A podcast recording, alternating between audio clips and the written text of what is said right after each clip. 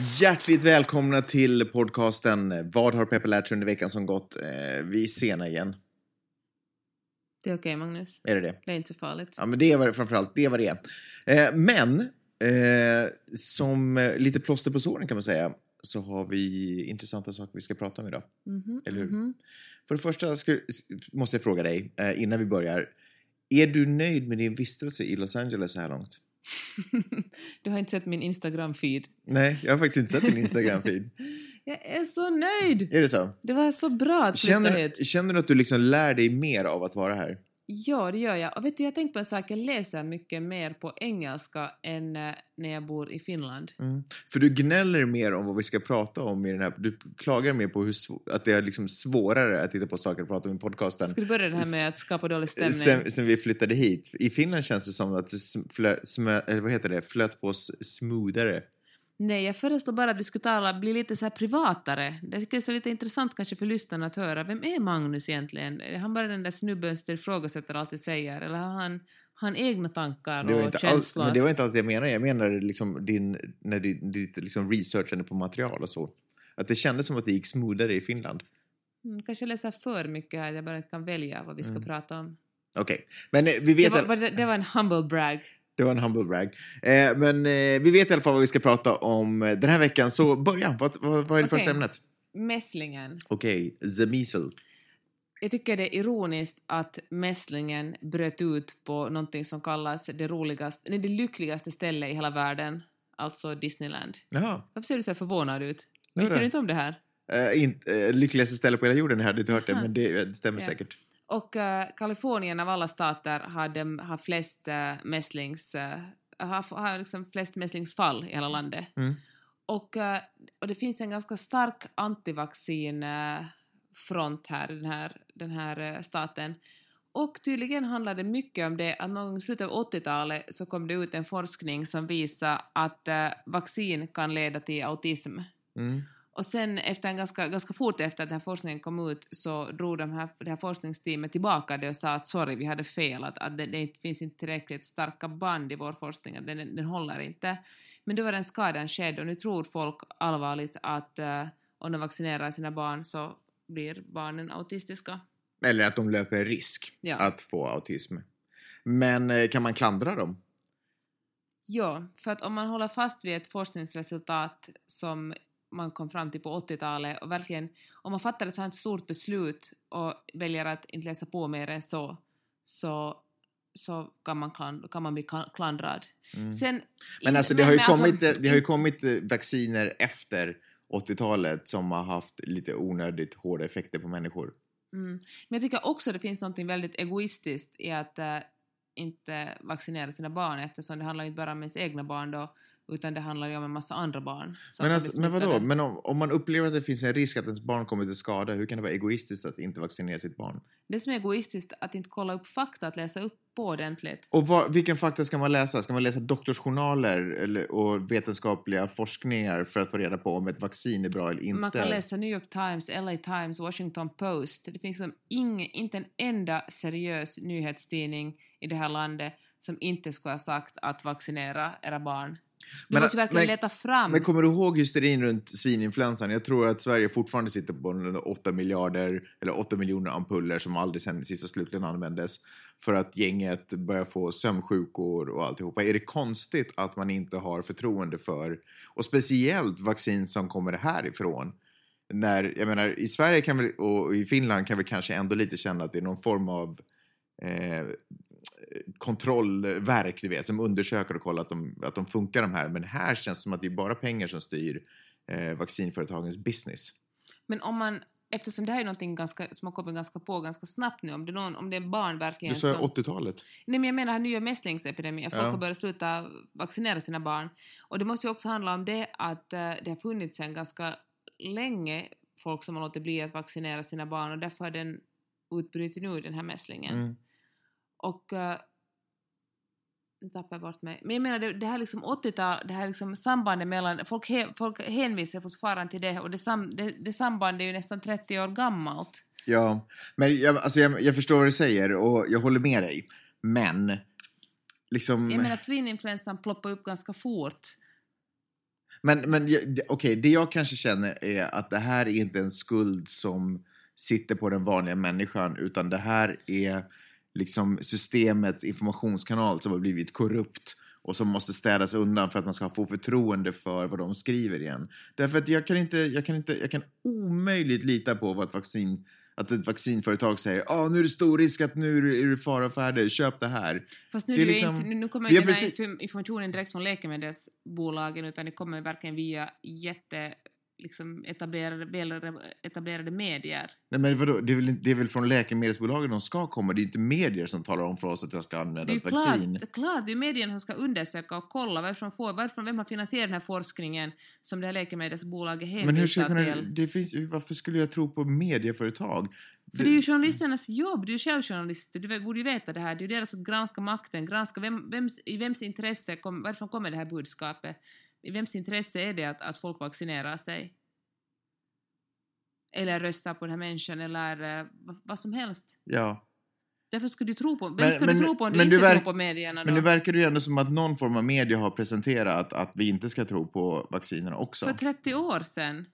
Men det, det måste ju vara nyare än så. Folk som Nej, liksom som läser så- den artikeln nej, lever men- ju inte ens Men det som idag. är så komma till att det finns ju, så fin, det finns ju en, en, det måste ju finnas en massa forum där folk talar med varandra som, och bekräftar varandras tankar kring antivacciner som, som säger att, hej, att jag vaccinerar inte heller mina ungar, att vi, har, vi är dem på den goda sidan. Ja. Men, Men- men, om du säger så får jag, jag- får jag säga bara det här, att om på ena sidan står det en massa diskussionsforum och på den andra sidan står det riktigt välrenommerade medier Ja. med riktiga journalister. Men, men riktiga journalister, alltså, du säger att det är riktiga journalister. Du kanske känner till något namn på någon av journalisterna och vet att den personen är riktig. Men du och jag har ju också i den här podcasten pratat om att tidningar nu också dessutom sätter ner jättemycket pengar på att infiltrera annonsmaterial i i liksom artiklar och sådana saker. Och fine att vi, att, eller rätt sagt att du, kanske ser skillnad på vad som är annons och inte. Men hur kan man förväntas göra det egentligen? Är det inte det som är hela trixet med att blanda in annonser i riktiga artiklar? Att man inte egentligen ska heller se skillnaden på dem? Annars fyller de ingen funktion, annars ska man lika väl ha en annonssida. Men alltså du menar att det har ju funnits, alltså folk har ju, PR-byråer lobbar ju hela tiden till journalister. Ja, exakt. Men jag menar, det här är en sak att mässlingen, du måste ju, jag menar, skulle New York Times gå, om, skulle en, någon lobba in en artikel som handlar om att ni behöver inte vaccinera sina barn och sen gör New York Times en undersökning på samma sida står att ni måste, vi har gjort journalistik här och, och granska i vaccinen, nej ni får, era barn löper inte risk för att aut, autism har den artikeln på samma sida. Mm. Det skulle ju vara döden för hela tidningen, det skulle ju inte fungera. Det finns ju liksom hela mediebranschens kredibilitet står ju på spel. Varför då? De kan ju bara hänvisa till ja, ah, men det här var to the best of our knowledge. Nej, men det är ju, men tvärtom ska de... De är ju inte läkare, de behöver inte stå med signaturen på ett recept liksom. Nej, men deras, det handlar ju alltid om förtroende. Ingen kommer ju mer än någonsin... Alltså de slutar existera eftersom det är det enda... Förtro, alltså trovärdighet Vadå, är det en tidning, enda slutar, en tidning har. existerar om den kommer ut med en lögn? Nej, men jag menar att det, trovärdighet, det går ju inte så himla bra just nu för mediebranschen. Och det enda, förr, hade, förr var ju tidningarna det enda stället man kunde få, eller till och med radio och TV. Mm. Men det enda sättet man fick ut information, gammal media var det, hade du något att säga, var du annonsör och ville få fram ett meddelande så gick du till gammal media. Nu för tiden finns det massor, massor, massor av kanaler, men det enda, nu har tidningarna eller gammal media har inte längre monopol på att informera folk om saker, men det enda de har kvar är trovärdighet. Jag förstår. Därför måste de vara extra, extra, extra noga med att inte blanda ihop uh, lobbyister eller reklammaterial. Alltså jag tycker att det är fine, men hur ska jag som vanlig individ lita och tro på det här? Men, men det här skulle är jag- också ett problem nämligen. För man kan inte, när man, när man diskuterar så här saker som vaccin, så då tror kanske vissa, nu menar jag inte att, att de gör det på så här supertidningar som, som New York Times eller LA Times eller Washington Post, men det finns, en, det finns eh, någon slags uppfattning om att man alltid ska ha en ja-sida och en nej-sida. Och då blir det genast ett, ett, ett problem om man säger att, att om man tar fram någon som är mot vaccin och, och någon som är, säger att nej, vi ska inte vaccinera, någon som är för vaccination, och sätter dem på samma linje på något sätt. Då kan man inte som journalist tro att man ska på något sätt vara neutral för, genom att ta in någon som är emot en grej och någon som är för en grej. Mm. Bara för att och på något sätt tro att man gör bra journalistik då. Utan då måste man fundera att, att den här människan som är emot vaccin, för den med sig nu det, det den, om den kommer från ett mindre trovärdigt håll. Jag menar om man i 30 år har sagt nej, sorry vi hade fel när vi trodde att, att vaccinationer kan eventuellt leda till autism, då kan man inte ta någon som, som är emot vaccinationer och sätta den på samma linje som någon som eh, är för vaccinationer och tror liksom att det ska bli neutralt. Och det måste säga samma sak gäller det som, som läsare att man kan inte, man kan inte heller tro att, att uh, man måste ju säga att om, om 90% av alla medier, eller 99% säger vaccinera ditt barn, då måste, ju, då måste ju finnas någon slags sanning i det. Tror du på det själv? Ja. Alltså om, om 99 av alla medier säger en sak, då måste det finnas sanning i det. ja. Är du värt att, skulle, är du liksom redo att göra den Men du som, Att sa- journali- är du- men du är som re- journalist eller, Nej, eller men, som men läsare? men journalist, varför är det här, varför är att ta vaccin en journalistfråga? Jag förstår inte ens det. För det Därför att vänta, journalisterna vänta, vänta, vänta, vänta, vänta, vänta, men, men, men nu handlar det om vanliga människor som ska fatta beslut för sina egna barn. Är man, är du, du förstår vad jag menar? Om man inte gör någonting, då, då finns ju ändå den här tanken om att då är det status quo, då förändrar man ingenting Men heller. det är ju inte sant. Men om man tar att inte vaccinet... göra någonting är ju också att fatta beslut. Jo, jag vet, men känslan, jag förstår det, men att känslan av att ta vaccin är ju känslan också av att spruta in någonting som kan påverka ditt barn. Och om det finns en skräckhistoria, är, vill du verkligen, och dessutom finns det ju faktiskt risk, det är inte så att vaccin, vaccin och alla mediciner kommer ju faktiskt med risk också. Det är ju inte så att det är helt riskfritt till 100%. Men det är ju inte mässling heller. Nej, nej, nej. Ing, ingenting är riskfritt. Absolut, absolut. Men, men mässlingen kanske du kan få. Det finns också en risk att, eller chans att du inte får den. Men om du aktivt sprutar in ett vaccin så har du ju aktivt tagit den. Förstår du vad jag menar? Och skulle du kunna leva, vill du vara den personen som lever med eh, att kanske haft oturen och samtidigt skada ditt barn? Eller vill du leva med det att ditt barn får mässling och smittar sina klasskamrater så dör andra barn på grund av att ditt barn har kommit med mässling till skolan. Så du har massa andra barn på ditt samvete. Ja. Vad, vad ser du helst? Vidde eller andra barn? En intressant grej det här, det här man behöver i public schools så finns det vissa, man kan säga att man på grund av, av eh, sin tro eller sin, eh, vad man nu kan ha för, och det behöver liksom inte vara en traditionellt kristen tro, men av några, några religiösa orsaker inte vill vaccinera sina barn så får man ändå gå där. Nu har de varit, nu, eftersom det har varit så extremt mycket fall här i, i Kalifornien så har man varit avstängd typ i två veckor eller något sånt. här. Men tydligen finns det en liten lobby här som handlar mer om hälsa. En massa människor som, är jätte, jätte, som har jättemycket pengar och är besatta av hälsa som bara köper sin mat på Whole Foods och, och ser det som en, en eh, ytterligare ett sätt att, att worka upp sitt hälsosamma leverne och därför slutar vaccinera sina barn. Vilket jag också tycker Så du är... twerka upp? Ja.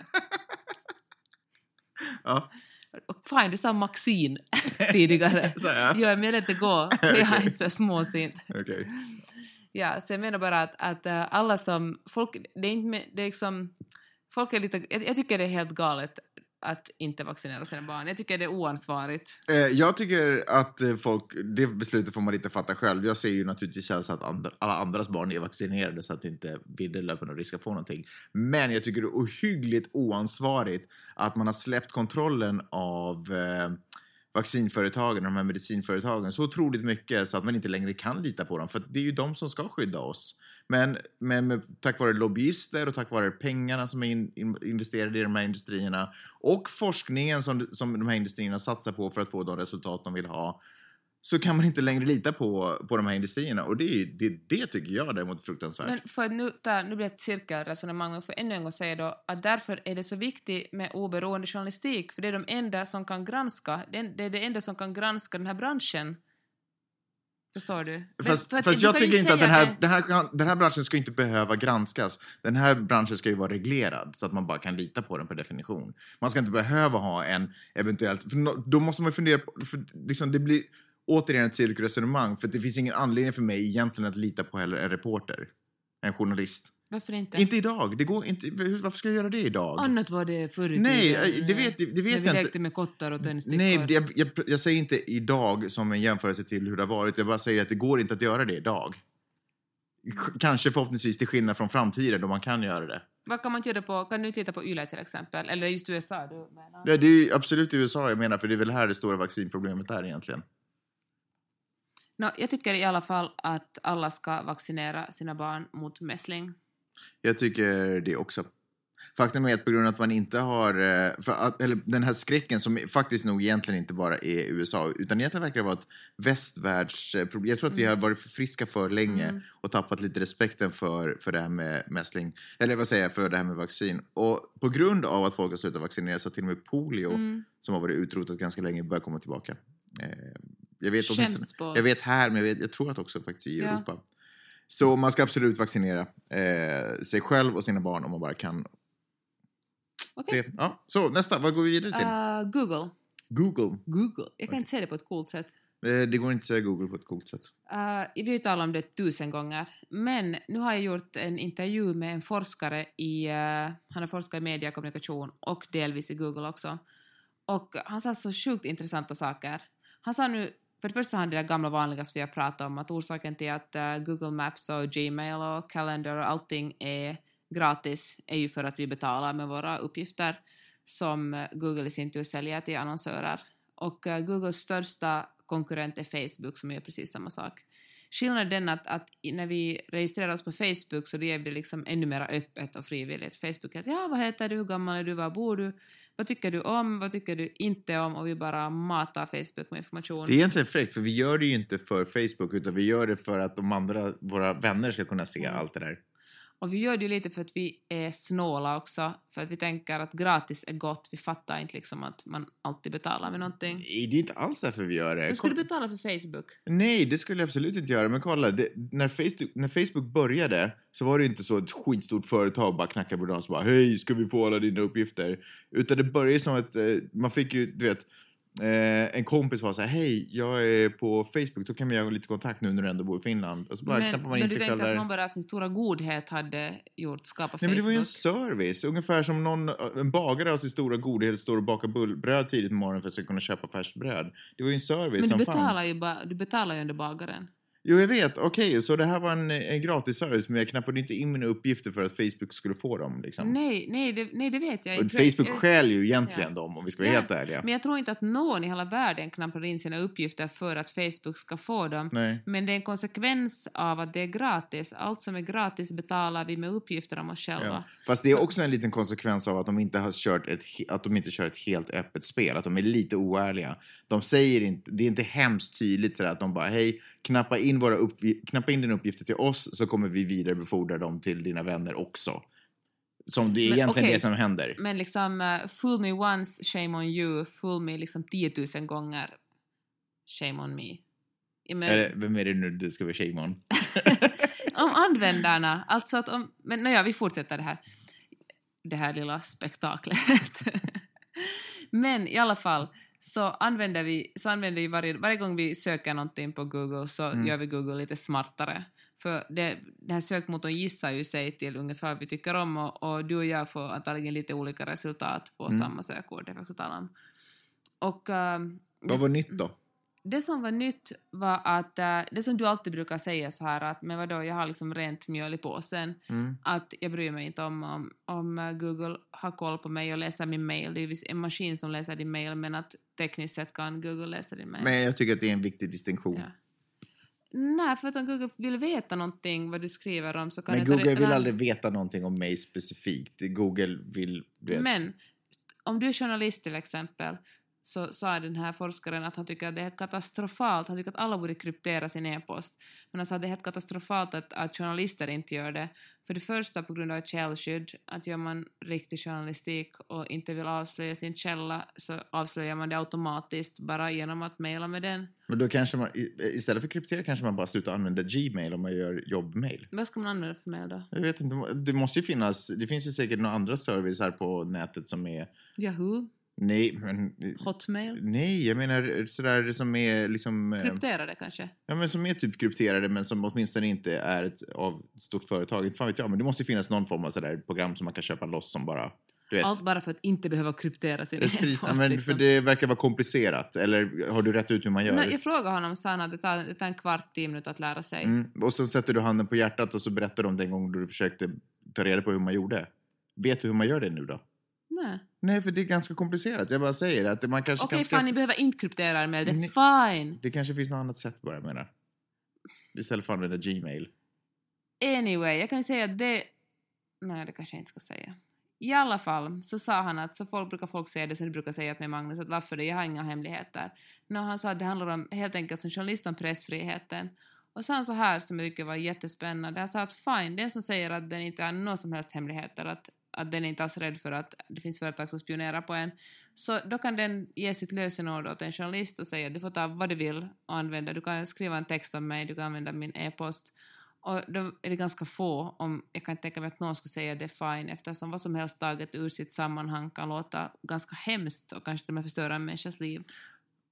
Um, Okej, nu... Vad är det, varför, får jag inte säga någonting? säg, säg, varför säg. suckar du? Varför himlar du med ögonen? Nej, för du säger emot mig, i den här podcasten säger du emot mig, du bara nej, uh, ursäkta men min mail har, har finns det verkligen inga nej, men, hemligheter f- nej, men får jag bara säga en sak? För där tycker jag att det är en viktig skillnad med att det inte är en person som läser, går igenom mejlen och tar reda på... Alltså, det är en maskin som sitter och plockar ut någonting för att jag ska få intressanta eller liksom mer träffande annonser ungefär. Det är lite skillnad än om jag skulle ge mina uppgifter till en journalist som, som människa får gå igenom mitt material och kan dra andra egna slutsatser. Så sa han också det här att eftersom så stora företag som Google vill vara kompis med, eh, med myndigheter, de vill liksom inte ha något trubbel med USA till exempel, så är det lite sådär att uh, I scratch your back, you lick my balls, man är liksom uh, kompisar med varandra. Och då är inte steget så jätte, jättefall, jätte, jättelångt från att uh, någon ska vara sådär att hej, vi skulle behöva information om, om en whistleblower till exempel. Skulle du kunna hjälpa oss lite här, Google? Google är helt sådär att okej, berätta inte till någon, men vi hjälper dig. Eller något annat stort företag. Så det finns liksom inte riktigt några vattentäta skott heller mellan, mellan myndigheter och, uh, och stora Men företag. det måste ju vara olagligt. Det måste vara Men integritets... eh, Alltså, att alltså, du får inte ens läsa min mail. Så vem... Liksom, Vadå, Google får ju läsa din mail. Nej, Google får inte... Jag tror inte man får ha en person som läser ens mail. Men om du säger så här att hej, vi letar efter vissa ord, kan du få fram alla mejl som är skrivna den här dagen eller den här veckan med den här orden? Ja, men om det Maskinen, sitter... hej, letar fram det. Ja, men om det sitter någon sen på FBI kontor och, lä, och, lä, och läser min mail så är, alltså, får, man får inte läsa någons mail. Men säg det åt FBI då. Vad det, men, nej, nej, men jag bara men jag menar, men- du som annars är ganska konspiratorisk av dig, är du sådär att nej, nej, där är vi i säkra händer, myndigheterna kommer Nej, inte... det är helt sant. Men jag kan ju inte skydda mig mot kriminella människor. Alltså om folk börjar bli- bete sig olagligt. Liksom. Om folk spelar enligt reglerna, då tycker jag att det är fine. Men om folk sen börjar använda det på ett olagligt sätt, det är ju inte fine. Men står det då liksom, eh, jag menar, står det när du kruxar för det där ja, att jag lovar att ni, att den, när användarvillkoren dyker upp, står det sådär att, att Google sagt att vi kommer inte att, att ge dina uppgifter åt, åt någon annan?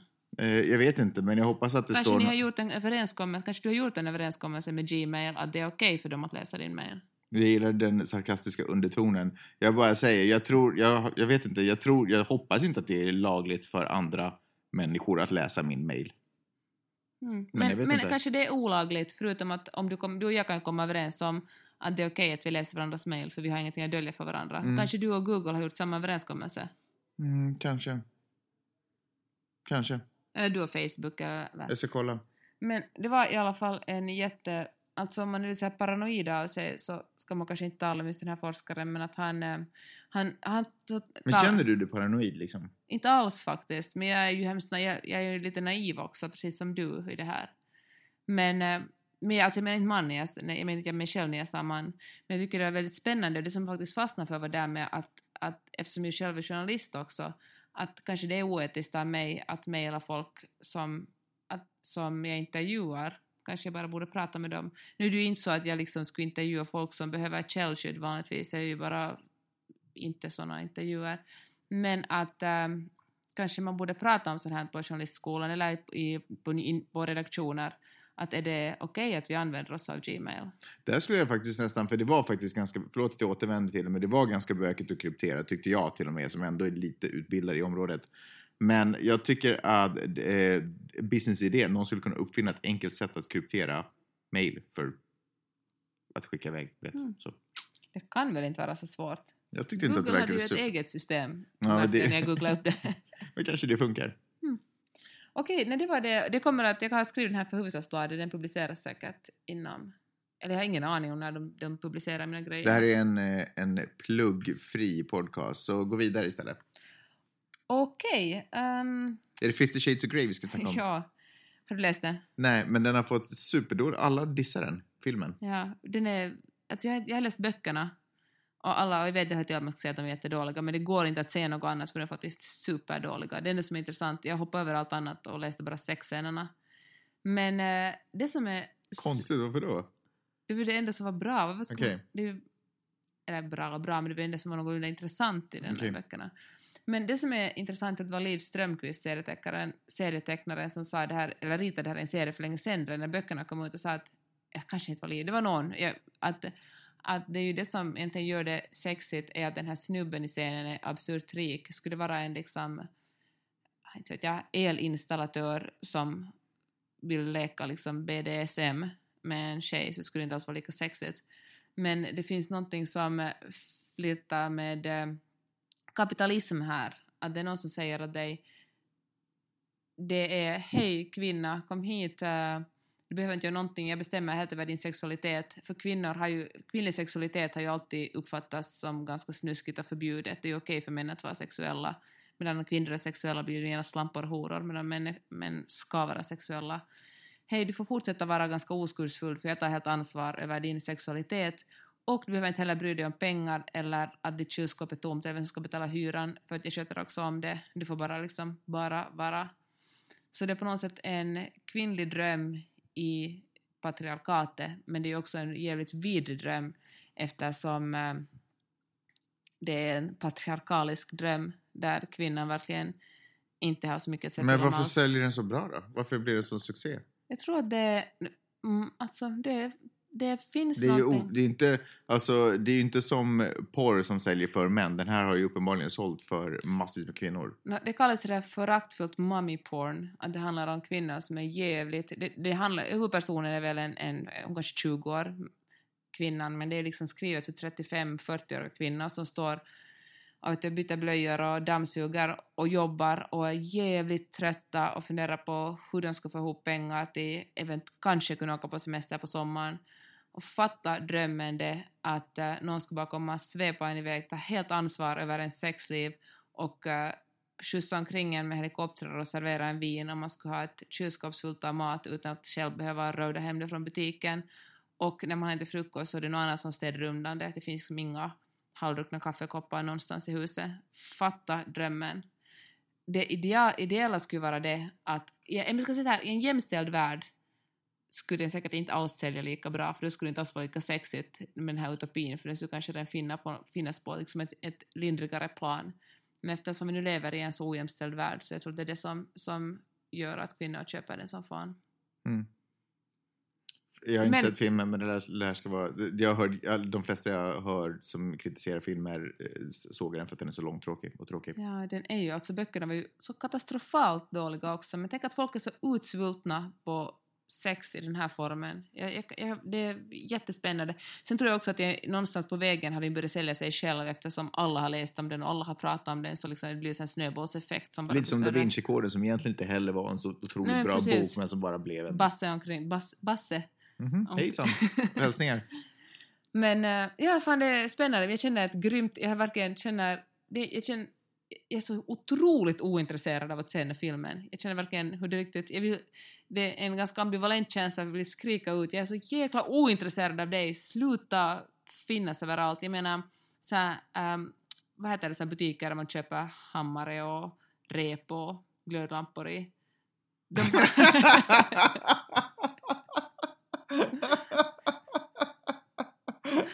vad rolig du är. Ja, vad vill du säga? du vet inte heller vad de heter. Nu kommer jag inte ihåg det för att jag började skratta så mycket för det är så roligt att du inte visste vad det var för ord. Ja, alla fall, jag tänker ju- slänga till mig verkstadsbutik. Verkstadsbutik. Det, det heter inte Nej, så. det heter inte så. I alla fall, de har ju helt, de har liksom helt avdelningar som så här 50 shades of Grey avdelningar där man kan köpa sådär rep så att binda fast varandra i och, och piskor att smiska, eller spön eller vad det heter, att smacka till varandra med i sexuella syften. Ja, så alltså de har väl kapitaliserat sjukt mycket. Vad mer ska vi prata om? Men får jag nu säga en sak, att det sexiga i den här historien, historien är inte så mycket sex utan jag tror också det är den jävla pengarna. Att det är verkligen den kapitalistiska drömmen. Den här snubben har allt i hela världen. Se- Kapitalistiskt, sexualistiskt och patriarkaliskt. Vad ska vi prata om mer? Uh, jag tänkte att du skulle ta din vanliga yllesvada. Nej, vadå? Nej, jag tänkte så här faktiskt att eh, det var någonting jag läste som inte var så jag är ju supersträng, förlåt, mot Yle också, men det är någonting som jag läste i en sån nyhetsreporter hade skrivit, som var Ja, nej, hon hade skrivit ut en, det var, det var en reporter som hade skrivit ut en diskussion på, på nätet som var jättedåligt skriven för man visste inte liksom vem som var forskare och vem som var redaktör och vem som var gäst i den här diskussionen. Och då tänkte jag så här att kanske Yle faktiskt bara ska göra film och radio och inte skriva så jättemycket. Och det är ju någonting... Eller anställa skribenter, alltså folk som Mm. skriver. Men alltså, gammal media, papperstidningen har ju sagt att det är jättefräckt att Yle också publicerar nyheter på webben eftersom de... Fräckt! Ja. Finsk kommersialism. Det är jättefräckt om du också ska ge dig in i den här businessen. Hej, vi har ju ett möbelföretag, vi behöver ju inte två. Men de menar att, att, att eftersom de måste ha prenumeranter, måste liksom leva på prenumeranter medan Yle faktiskt är skattefinansierat, Ja. så är det orättvist för att, att, att Yle lockar med clickbait medan de själva liksom, medan de verkligen har annonsörer som vill ha massa klick. Det jag undrar är varför lockar Yle med clickbait? Det finns ju ingen anledning för dem att behöva göra det. De hade översatt någon slags amerikansk, det var webbsajten Vox hade gjort en grej varför finska skolor är bättre än amerikanska, som nu var på väldigt lösa grunder den här, det var ingen undersökning, det var bara en lista, och det hade Yle översatt sin sida och smält ut. Alltså jag fattar inte varför Yle håller på att jaga... Alltså varför, varför vill Yle tävla ens med Buzzfeed liksom? Jag förstår inte varför... Fast Buzzfeed gör ett bra journalistik Man kan också. också, Ja. bland, men de gör också klick, massvis med clickbaits. För några, det är såklart de gör det, det var ju de som började egentligen med så här advertorials. Men de kom ut bara för några dagar sedan så kom Buzzfeed, Buzzfeed Anyway, ut med... men det var Får inte säga- Buzzfeed får jag ska prata Får om. säga bara snabbt? Kom ut med en sån här eh, ethics-lista där du förklarar att vad som är skillnaden mellan köpt innehåll och riktig journalistik. Så Ah. de håller verkligen på att gå, vet du, den normala vägen. Förlåt. Klumpeduns. Ja. Eh, på sätt och vis lite smart att dra igång. Det är lite sådär som när jag spelade skivor på, på något ställe här. Där. Först spelar man sådär slagdängorna, det som alla vill höra, det som får igång, så kommer man alla ut på dansgolvet. Sen börjar man spela den musiken man själv vill göra. Lite, lite på samma sätt har ju, man kan säga att Bass har inspirerats av mitt DJ-ande. Buzzfeed är en elitistisk För, DJ. för, för först kör de ut bara clickbaits, vet det där som alla, Mm. den vanliga dumma människan bara inte kan låta bli att klicka på. Och sen som man har kommit in, bara, ah, Buzzfeed, de har alltid bra grejer, då bara slutar de och så börjar de göra sådär vettiga saker, för då är man lite inne i dem redan. På något kanske inte man gillar det vettiga. Anyways, vi ska inte snacka om Buzzfeed, jag ska snacka om, eller jag skulle bara vilja säga hur konstigt och superunderligt det är att det är viktigt med antal klick och sånt eh, för Yle. Mm. Men, men huruvida de tävlar med Hufvudstadsbladet eller inte, det kan du kanske, jag vet inte. Att, Jag, råkade, jag nämnde inte Hufvudstadsbladet, jag sa bara allmänt tidningar. Ja, med och vilket också är sant, för det är inte ens... Jag, jag refererade, eller jag kommer tänka på det för att det var någon debatt eh, på debatt, eller Mm. opinionssidorna på mellan Jens Berg och Marit.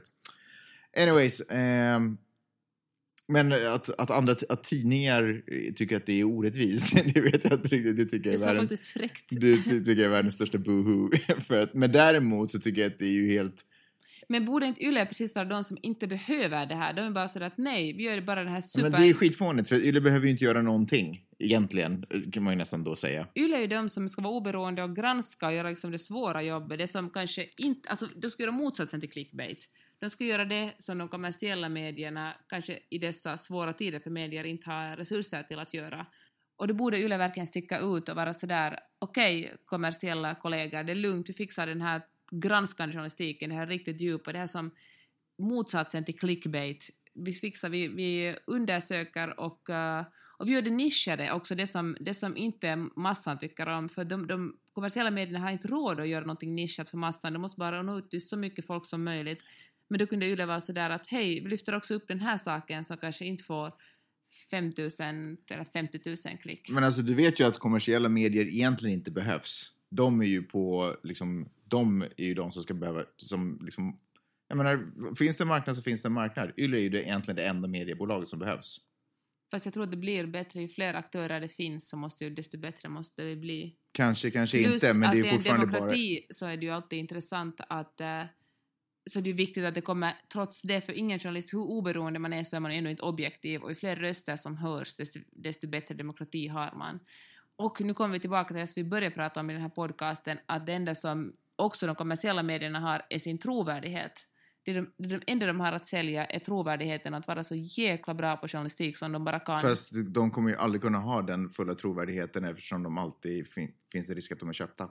För är de, nej, för är de köpta, kommer de på det att de blir köpt, att kommer, kommer märka läsarna att de inte är trovärdiga så försvinner de. Det finns ju ingen orsak att bara läsa men reklam. man kan inte märka saker som inte, eller det är mycket, man kan, men det är mycket svårare att märka saker som det aldrig skrivs om.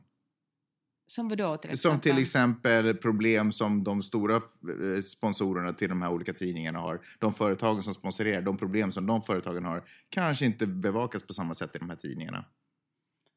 De, alltså bra måste göra det. Det mm. måste finnas, du säger att den där New York Times-rapporten som läckte ut för ett år sedan ungefär som stod att där åt inte ens annonsavdelningen, annonsavdelningen och den redaktionella avdelningen fick inte sätta lunch vid samma bord eftersom ja. de inte skulle ha någon aning om vad den andra höll på med. Men så ser det ju inte ut. Så att ett om en journalist höll på att granska ett företag så kunde den, visste den inte ens att annonsavdelningen på samma, samtidigt höll på att förhandla någonting med ett företag. Mm. Ja, vilket fall som helst. Jag, egentligen så skojar jag bara. Det är klart att liksom, mångfald gynnar givetvis.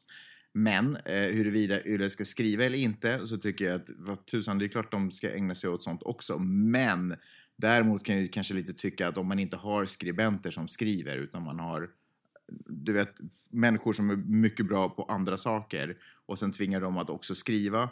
Så då kanske man lite skjuter sig i foten som ett stort medieföretag som ska vara professionell på alla eh, fronter. Förstår du vad jag menar? Nu inser jag nu att eftersom jag gjort HBL-TV hela hösten sitter jag och kastar jättemycket mm. stenar Det är faktiskt sant eh, också. ett glashus. Ska vi sluta med den ödmjuka insikten? Okej. Okay. Eh, var det det? Ja. Bra jobbat Peppe. Bra researchat ändå tycker jag. Tack Magnus. Eh, vi hörs nästa vecka.